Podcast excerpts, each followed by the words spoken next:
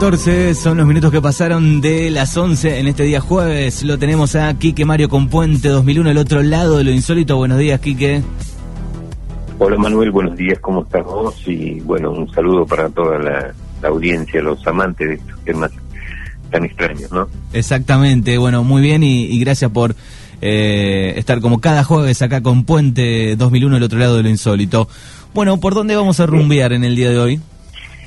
Bueno, eh, si los oyentes han estado atentos la semana pasada, yo les iba a relatar la historia que vivieron dos, dos hombres, dos personas mayores, porque tenían setenta y pico de años cuando les ocurrió esto.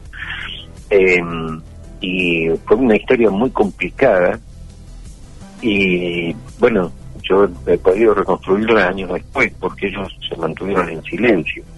Esto ocurrió en la década del 80, eh, concretamente eh, era una época en la que había muchos avistamientos de ovnis este, masivos así en distintos puntos de, de la provincia de La Pampa. Y seguramente en otros puntos del país.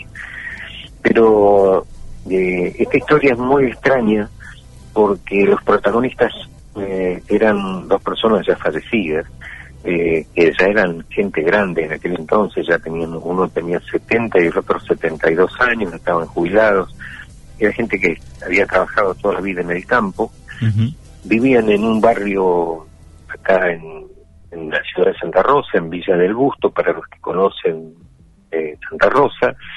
Y, bueno, ellos tenían una rutina que así como a la mañana iban a comprar el pan, eh, que, que son rutinas de, personas mayores, o iban los lunes a la carnicería, o bueno, yo tenía una rutina todos los días, a la tardecita, eh, vivían juntos, en, una casita muy humilde ahí frente a lo que es la escuela hogar de Santa Rosa.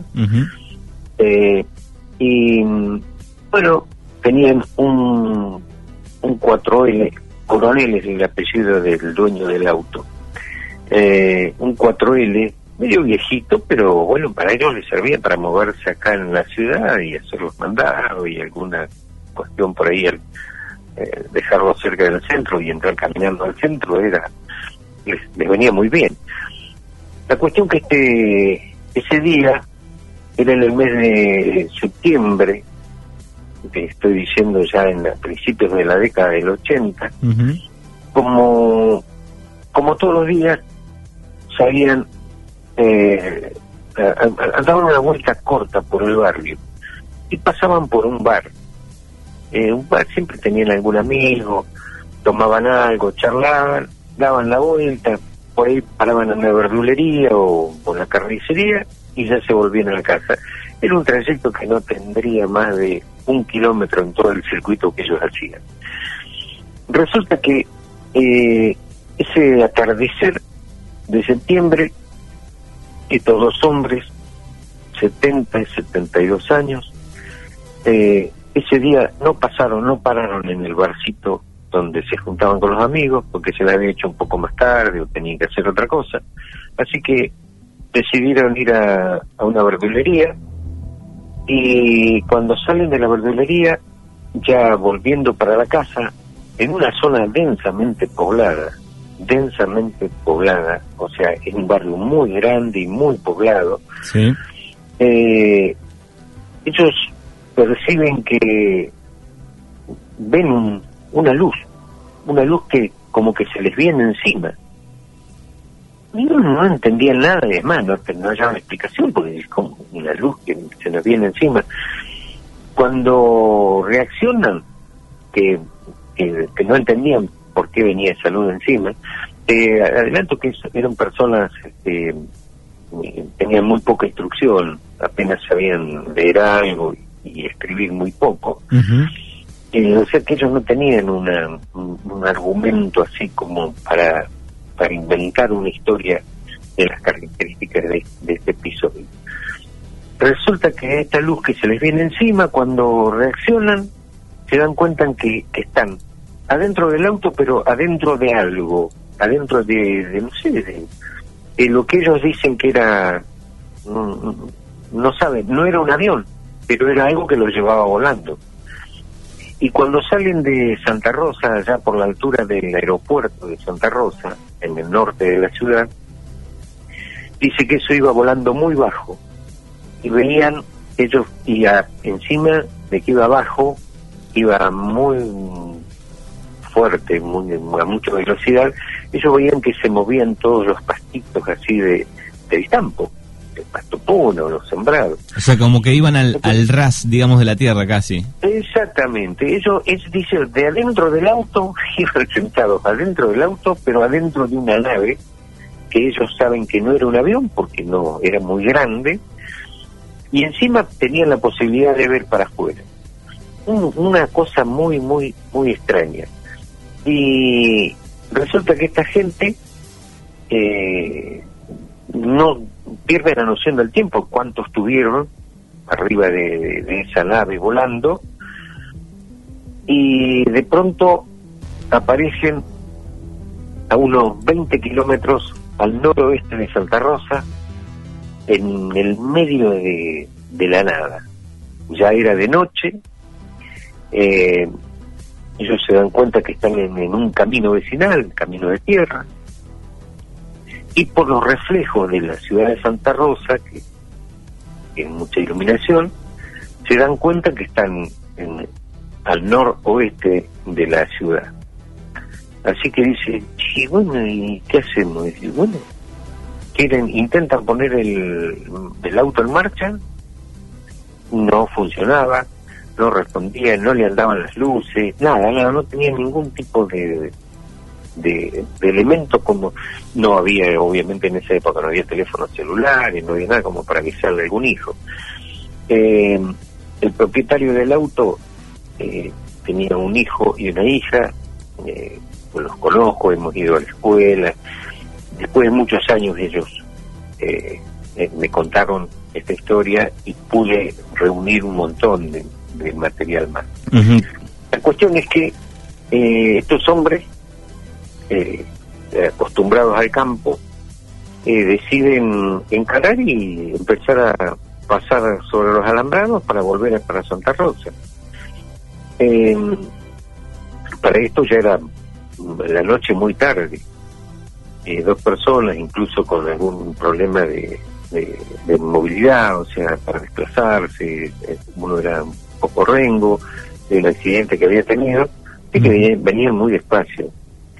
Llegaron a su casa, ahí frente a la escuela hogar, al otro día a media mañana. ¿Al otro día? al otro día, después de haber caminado toda la noche, muy cansados, bastante... Ellos llegaron y al mediodía fue la hija de, de don Coronel pues la hija a saludarlo, a ver qué. Y no le, no le dijeron nada. Lo vio muy, no lo vio bien, pero bueno, este, qué sé yo, un problema de una persona mayor, pensó ella en, principio. La cuestión es que estos dos hombres, eh, a poco tiempo, mm, tienen un, bueno, descubren una enfermedad y falleció uno primero y el otro después. Pero antes de morir, eh, Coronel le cuenta, le reúne a sus hijos, eh, obviamente les, tuvo que contar que algo les había pasado, eh, le preguntaban, pero ¿cómo fuiste en el coche hasta allá si, si el coche no anda más? Y obviamente tuvieron que mandar a buscar el auto con una grúa, el auto no sirvió más, su motor está todo fundido adentro como, eh, como si hubieran soldado cada una de sus piezas eh, no tenía otra, otras alteraciones. Eh, el motor del auto mm, se lo sacó y lo quedó el hijo como una, como una muestra de, de la experiencia que había tenido su padre, que bueno, pasó más adelante, ya cuando él murió, eh, el auto lo dieron de baja y se guardó el motor como una cosa extraña y a partir de ahí me avisan, me entero todos los pormenores, esto que le estoy relatando, y, y, bueno, comienza un, después de tantos años, eh, lo único que, que puedo empezar a hacer es reconstruir la historia con el relato de sus hijos. eh, que muy conmovidos contaron exactamente lo mismo, inclusive con el pensamiento de que por ahí su padre sufrió algo o, tuvo algún tipo de consecuencia después de ese encuentro.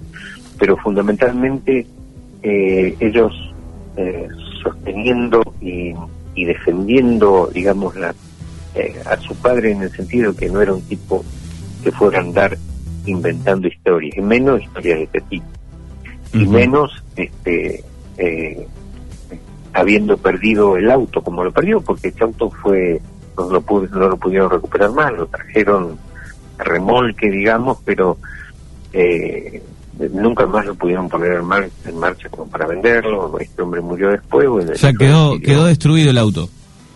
El auto inutilizado totalmente. Em, este tipo de historias, yo te estoy hablando en el año 83, que fue el año en que también sufrió su, su encuentro, su abducción, eh, Julio Plander, un vecino de Winifreda. Sí, sí. Eh, por eso insisto, fue una década, entre el 75 y el 85 hubo muchos casos así de este tipo. Sí, y ahora analizando también, digo, con algunas historias que, que vos ya contaste acá en, esta columna, digamos, hay algunas, algunos parámetros, algunas cosas que combinan, ¿no? Eh, en, eso de, de, la luz y después el, viaje, ¿no? Hasta un lugar, el volar al ras del piso, ¿no? Combinan algunas cosas. Sí, sí, y es más, como en el caso de Julio Plana, también apareció con su camioneta en un lugar, este, en un camino vecinal, sin haber conducido. Es más, eh, yo personalmente corroboré que ese auto, eh, las huellas estaban como que lo pusieron ahí no que fue andando hasta ahí y, retomó la calle para volver a la ruta.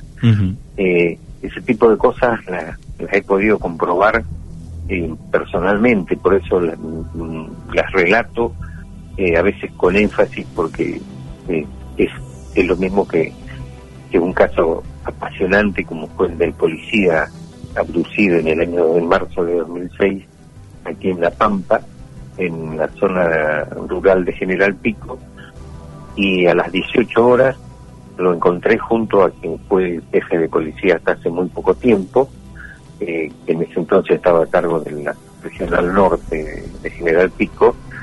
Eh, encontramos en una zona de médanos sin que haya una sola huella de cómo llegó hasta ahí.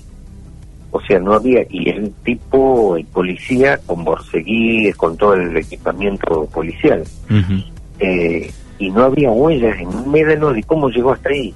Eh, daba la sensación que lo habían posado, estaba en posición eh, fetal eh, y con la cola marcada en el médano, pero no había un solo rastro a su alrededor, ni cómo llegó, ni quién lo puso ahí. esas son las cosas que como investigador eh, sostengo, defiendo, son posturas que eh, las sostengo precisamente por esto, porque hay, no me las contó nadie. Sí, sí, ¿hay casos eh, de gente a pie también de este tipo? Sí, sí, sí. Hay, hay casos que son muy extraños. yo tengo, por ejemplo, eh, como decía, pie. Tengo el caso de tres niños de, de un pueblo del oeste, en la localidad de Victorica, em, que desaparecieron y los tres andaban caminando. Desaparecieron de un costado del, del pueblo y aparecieron un poco más de una hora después, cuando todo el barrio los estaba buscando y bueno, recibieron la reprimenda de sus padres por, por no haber avisado, pero ellos le dijeron, nos llevó una luz. Y contaban de alguna manera lo que contaba esta gente, con la diferencia que ellos decían que ellos veían estrellas, que iban eh, adentro, los llevó una luz, iban adentro y miraban por una ventana y veían las estrellas.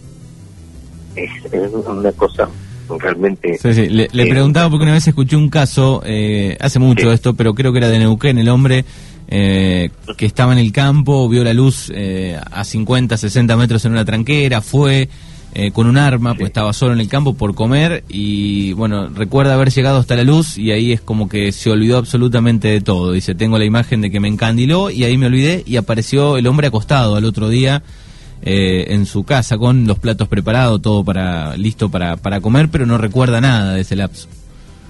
Sí, bueno, ese, es un caso muy similar a uno que he producido aquí en, en La Pampa también.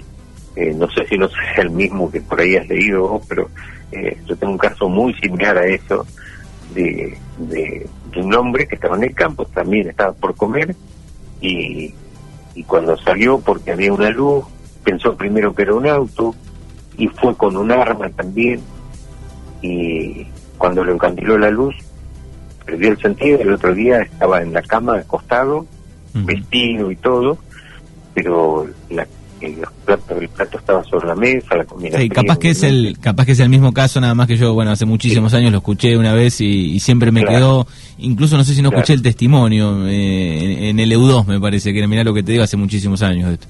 Claro, claro, sí, sí, no, no, es posible, es posible. Eh, por ahí yo eh, tendríamos que buscar la forma para ver si yo puedo eh, enviarte un audio para que vos lo puedas que lo escuche la gente, para que escuche el relato que me hicieron a mí y después hablar sobre ese relato o hacer la presentación, escuchar el relato del audio, eh, porque una cosa es que yo lo cuente como una historia, como un relato, y otra cosa es escuchar la palabra de, la gente que vivió la experiencia. Eh, yo tengo muchas grabaciones de ese tipo y bueno, eh, tendríamos que buscar técnicamente la forma de, de, enviártela y que vos la, hacemos una presentación y vos hagas, eh, reproduzcas la comunicación, ¿no? Dale, dale, lo vamos a, lo vamos a organizar para los próximos episodios. Querido Quique Mario, te agradecemos como cada jueves por las historias eh, en este puente 2001. Próximo jueves nos encontramos. Nos encontramos el próximo jueves con alguna otra apasionante historia. Acá hay, hay zonas este, muy particulares. Yo transito mucho por la ruta 10 y bueno, escrito un capítulo de un libro que se llama El misterio de la ruta 10 precisamente porque hay muchas, pero muchas historias así de este tipo. Eh, así que eh, podemos hablar de los misterios de la ruta 10 la, el jueves que viene si querés. Dale, te agradecemos, buena semana. Igualmente, muchas gracias eh, y bueno, y, y, de pronto saber, hoy tendría cierta complicación, pero bueno, la pudimos subsanar. Ustedes también, creo que problemas técnicos. Sí, por eso salimos un poquito un poquito más tarde, así que todo solucionado. Eh, el, mi compromiso es con vos y con tu audiencia eh, de cada jueves después de las 11 de la mañana. Un abrazo grande. Abrazo grande, Quique, hasta luego. Chau, chau.